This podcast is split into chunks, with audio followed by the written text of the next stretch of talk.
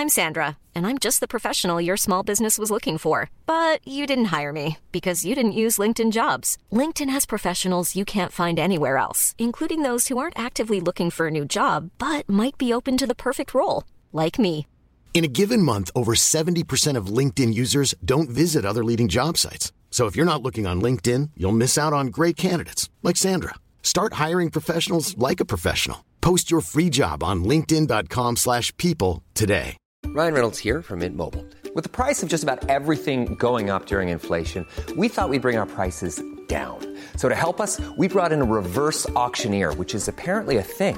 Mint Mobile unlimited premium wireless. Ready to get 30, 30, bit to get 30, bit to get 20, 20, 20, bit to get 20, 20, bit to get 15, 15, 15, 15 just 15 bucks a month. So, Give it a try at mintmobile.com slash switch. $45 upfront for three months plus taxes and fees. Promo rate for new customers for limited time. Unlimited more than 40 gigabytes per month. Slows. Full terms at mintmobile.com.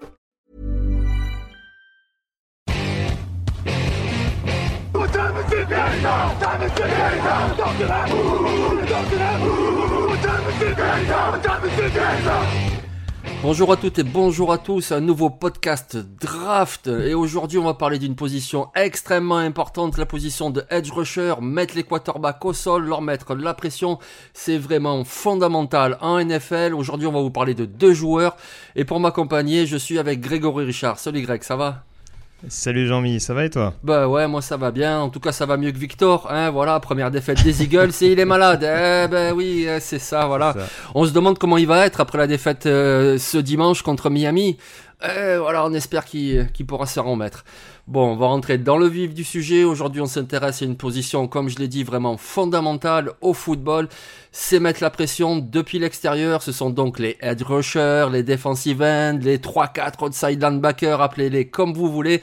Mais en tout cas, c'est une position très très importante. On va vous parler surtout de deux joueurs, deux joueurs qui sont sensationnels et qui sont très prometteurs. Et Grégory, tu vas commencer par parler par un joueur qui aurait pu se présenter déjà à la draft l'année dernière. Il avait déjà une très grosse cote et il confirme cette année. Il s'appelle Jared Verse et il nous vient de Florida State. Oui, tout à fait. Euh, joueur qui a vraiment animé le portail des transferts, hein, notamment version 2022, hein, au lancement, on va dire, euh, pleinement émergent du portail des transferts. C'est vrai que c'était un joueur que tout le monde s'arrachait. hein. pour rappeler rapidement son, parcours, joueur issu de deuxième division universitaire, de la petite université euh, d'Albany dans l'État de New York. Et euh, c'est vrai qu'il avait un petit peu sauté aux yeux de tout le monde, notamment lors, de, lors des campagnes 2020-2021, hein, cette fameuse année 2020 qui, a- qui avait été reportée au printemps en deuxième division universitaire. Bah, en quelques mois à peine, hein, l'équivalent de deux saisons en quelques mois, euh, Jared Verse a montré tout son plein potentiel du côté de cette université en devenant le principal pass rusher euh, de ce qui se faisait au niveau FCS, donc au niveau, euh, au niveau des deux NCA. Euh, ça a attiré beaucoup de regards, notamment celui de Florida State, et c'est vrai que c'est pas tout à fait anodin, c'est que depuis son arrivée, notamment sur le campus de Tallahassee, on voit une défense, notamment de Florida State, qui est beaucoup plus incisive. Euh, elle a souvent eu des gros gros noms en son sein, hein, euh, souvent des, bons pass rushers qui sont sortis de cette université pour la NFL. Si on prend un passé récent, on avait notamment euh, Jermaine Johnson, hein, ancien de Georgia, qui, évolue désormais chez les New York Jets. Donc on est, habitué à avoir quand même des pass rushers d'envergure au niveau du programme, il n'y avait pas forcément euh, cette, ossature globale capable justement de, générer une pression constante. Et Jared Verse est capable de le faire, à mon sens. C'est-à-dire que, je sais pas si tu veux que je développe un petit peu là-dessus, mais il y- a quand même un profil assez complet. Euh, c'est un prototype quand même assez grand, longiligne, puissant, mais tout en étant assez euh, athlétique. Et c'est ça qui le rend vraiment très très problématique euh, à couvrir, à bloquer en l'occurrence, parce que c'est un joueur qui peut vraiment perforer euh, de, dans n'importe quelle zone, euh, de, de n'importe quelle manière et euh, être vraiment un, atout en termes de panoplie de move, en termes de, de, de, on va dire de- de détente, de détente pour aller attraper le quarterback. C'est un joueur qui, à mon sens, est quand même relativement complet et qui sera forcément un joueur à surveiller dans un top 10, à minima peut-être top 15 de la prochaine draft. Ce qui, ce qui frappe en tout premier lieu chez lui, moi je trouve, c'est vraiment un mix entre la puissance et l'explosivité. Voilà, c'est pas le plus explosif, c'est pas Will Anderson par exemple, c'est pas non plus le plus puissant, c'est pas Cameron Jordan, mais il a un mix, un combo des deux comme ça qui est vraiment très très intéressant. Et du coup, si on se projette sur la NFL, ça peut donner un joueur, voilà, comme on dit, un edge setter, c'est-à-dire déjà contrôler son côté contre la course, même si c'est pas sa première qualité, mais il est suffisamment costaud pour le faire, mais en même temps, c'est quelqu'un qui arrive à bien mettre la pression. Et en plus, voilà, moi, il y a une chose qui m'étonne, Grégory, tu nous as pas parlé de ses mains violentes. Voilà. Parce que lui, il les a, les fameuses mains violentes. Il va percuter le lineman offensif pour se défaire du marquage. Il a des bons moves, ça, tu l'as, tu l'as bien dit. Et puis, ses mains violentes et un gros moteur, une grosse activité. C'est-à-dire que, voilà, pour une ligne offensive, c'est toujours vraiment le joueur à prendre en compte, à surveiller parce que même si le jeu part de l'autre côté, il faut tout de même surveiller Jard adverse. S'il continue, il s'arrête jamais tant que l'arbitre n'a pas sifflé la fin du jeu. Oui, c'est un joueur alors. Par rapport à d'autres pass rushers de, la prochaine QV, euh, forcément, on s'arrête principalement sur deux noms, mais on aura bien, sûr l'occasion de développer sur, sur d'autres joueurs, sur une classe qui malgré tout peut être assez profonde, hein, euh, notamment sur les premiers et, et deuxièmes tours. Mais c'est vrai que c'est peut-être pas forcément le joueur euh, pour rester sur les qualités, mais euh, commencer déjà à balayer un petit peu les défauts. Euh, c'est peut-être pas le joueur qui va avoir la plus grosse activité, notamment en termes de sac, mais tu le disais, c'est un joueur qui peut être absolument partout, qui peut être constamment dans la poche adverse en fait.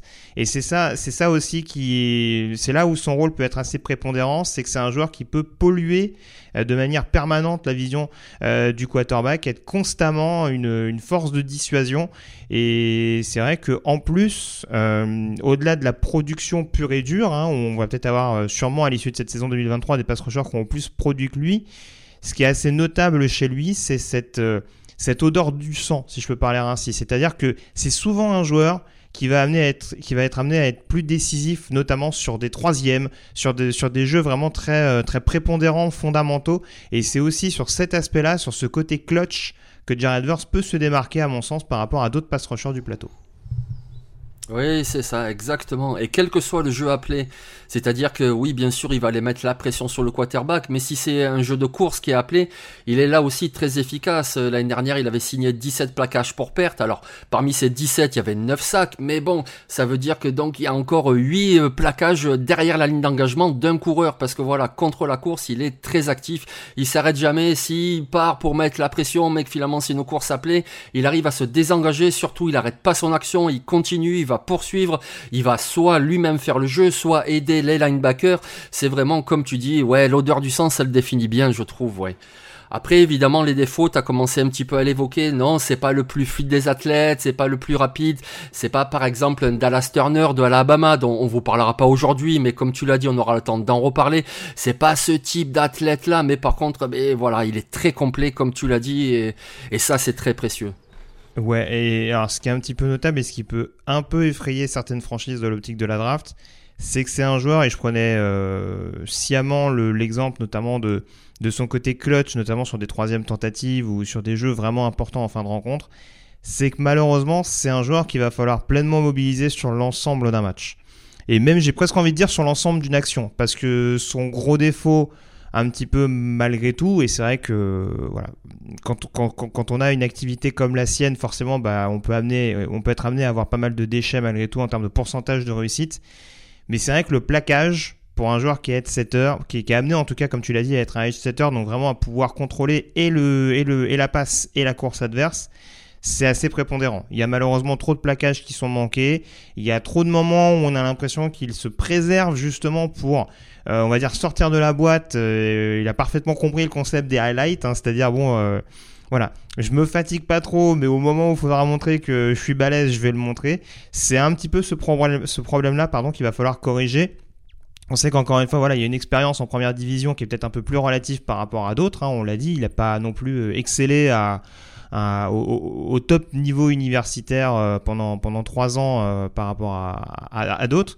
Mais euh, voilà, il y a, y a en tout cas ce défaut-là à corriger, ce, cette motivation globale, si je peux parler ainsi à ce niveau-là. Mais c'est forcément un élément qui pourra éventuellement jouer en sa défaveur en comparaison à d'autres joueurs du poste. Et puis un peu de coaching aussi, parce que comme tu l'as dit, voilà, il a commencé au niveau FCS, donc c'est le second niveau universitaire. En plus, il a été recruté comme un Titan. Alors, il n'a pas vraiment joué Titan, il a vite été basculé sur la ligne défensive. Mais tout ça pour dire qu'en fait, il manque un petit peu encore de situation de jeu, de coaching, de technique. Alors, n'imaginez pas un joueur totalement brut qui sait pas ce qu'il fait. Évidemment que il a progressé, il a bien appris. C'est un vrai defensive end, un vrai pass rusher. Mais il y a encore, voilà, des choses à perfectionner parce que quelque part, il est un petit peu nouveau à ce poste. Voilà, ça fait quoi? Ça fait 4 ans qu'il joue à ce poste, dont 2 à un niveau inférieur. Donc voilà, ces défauts s'expliquent aussi par ça. Mais quel potentiel, quel potentiel. Et gros potentiel aussi pour le second joueur dont on va vous parler, qui est lui un petit peu différent. Il s'appelle Layatu Latou. Il joue à UCLA, 1m95, 1m93, 120 kg. L'année dernière, il a signé 11 sacs. Cette année, il a déjà 5,5 en seulement 6 matchs. Il est très grand, avec une belle envergure. Et puis alors lui, attention, les premiers appuis hyper rapides. Il a un bon bend, c'est-à-dire la capacité à se pencher pour arriver à contourner le lineman offensif. Il a plutôt de bons mouvements de bras également, tout ce qu'on appelle les swim moves, les rip moves. Alors swim, ça va être par-dessus le bras du lineman offensif. Le rip, c'est par rapport, c'est par en dessous. Il y a d'autres moves, etc. Il est en maîtrise déjà quelques-uns. Il a une, plutôt une bonne technique. Donc il est rapide, il est grand, il a de la technique. Il attaque très bien depuis l'extérieur. On voit aussi que sur troisième tentative, il sait le faire depuis l'intérieur. Ce qui est pas étonnant. Il est quand même beaucoup plus vif qu'un guard offensif. Donc c'est un joueur très complet et qui lui aussi a un bon moteur. Donc c'est vraiment une grosse panoplie de qualité pour ce joueur qui, à mon avis, si on parlait de edge setter pour Jared Verse, lui, c'est davantage vraiment ce joueur en, en set technique, le, 3-4 outside linebacker, voilà, dans une défense euh, en 3-4. Oui, tu as, déjà, déjà dit beaucoup de choses à raison. C'est vrai que c'est un c'est une force de la nature. C'est vraiment un profil extrêmement euh, atypique. Euh, lui aussi, je parlais de Jared, de, Jared Verse, pardon, qui a été transféré en provenance d'Albanie.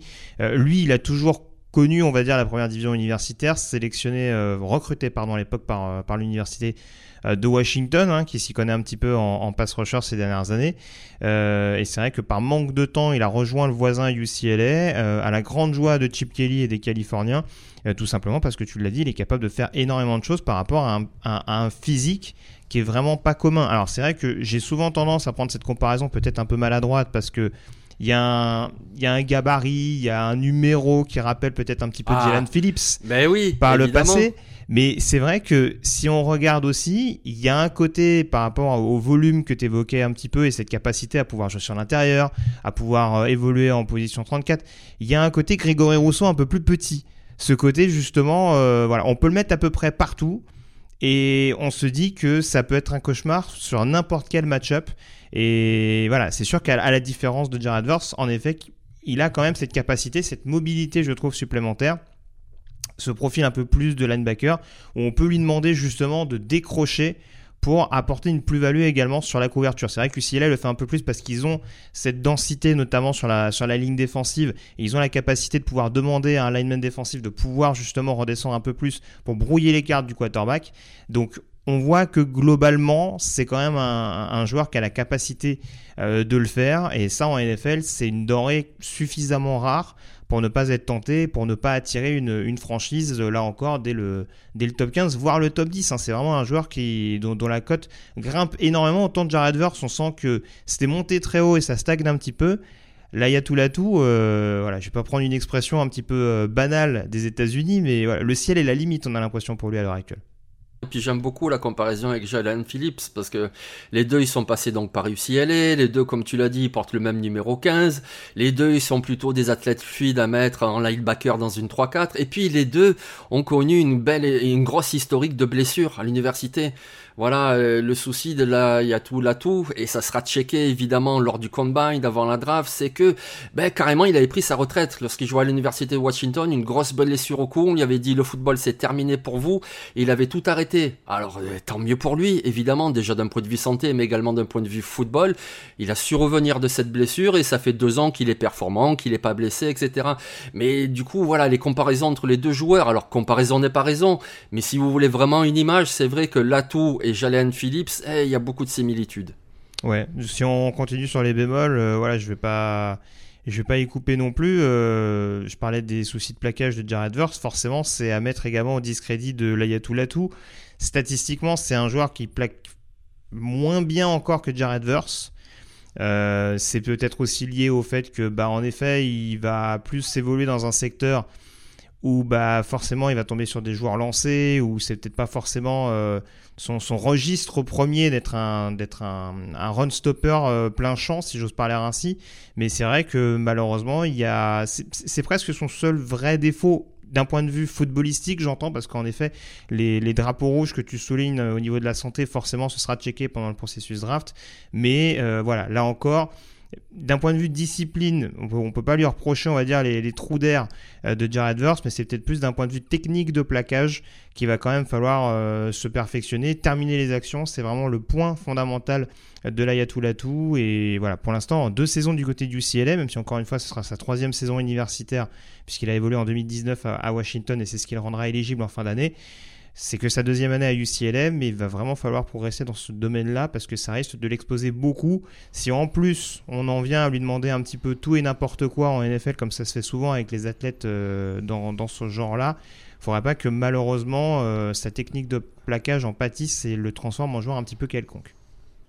Oui, moi dans mes notes, je vais marquer doit muscler son jeu. Voilà un petit peu à la façon d'Aimé Jacquet à Robert Pires, mais oui, c'est un petit peu ça, que ce soit pour les plaquages, que ce soit même pour parfois se défaire des blocs.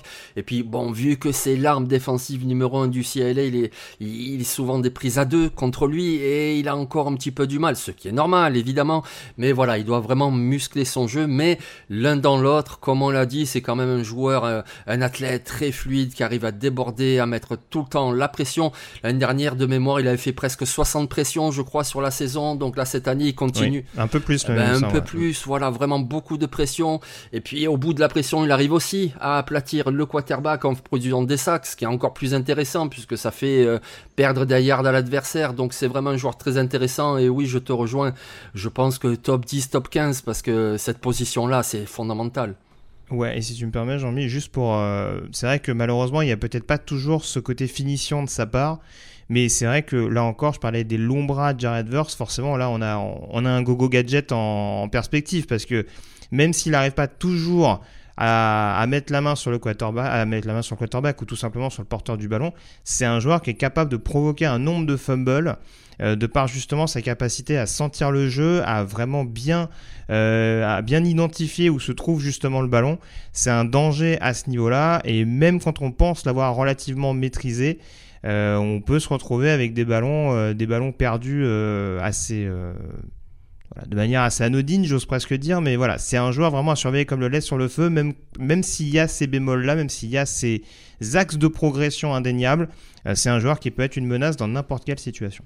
Oui, donc voilà, l'Ayatou, l'atout de UCLA et Jared Verse de Florida State. Évidemment, il y en a d'autres, on vous en parlera un petit peu plus tard. Mais pour l'instant, ce sont vraiment les deux edge rushers très performants, très prometteurs et à surveiller donc pour la prochaine draft en 2024. Ben merci Grégory. Merci à toi, merci à tous. Et on vous souhaite à tous une très bonne journée et un très bon week-end de football. Allez, ciao.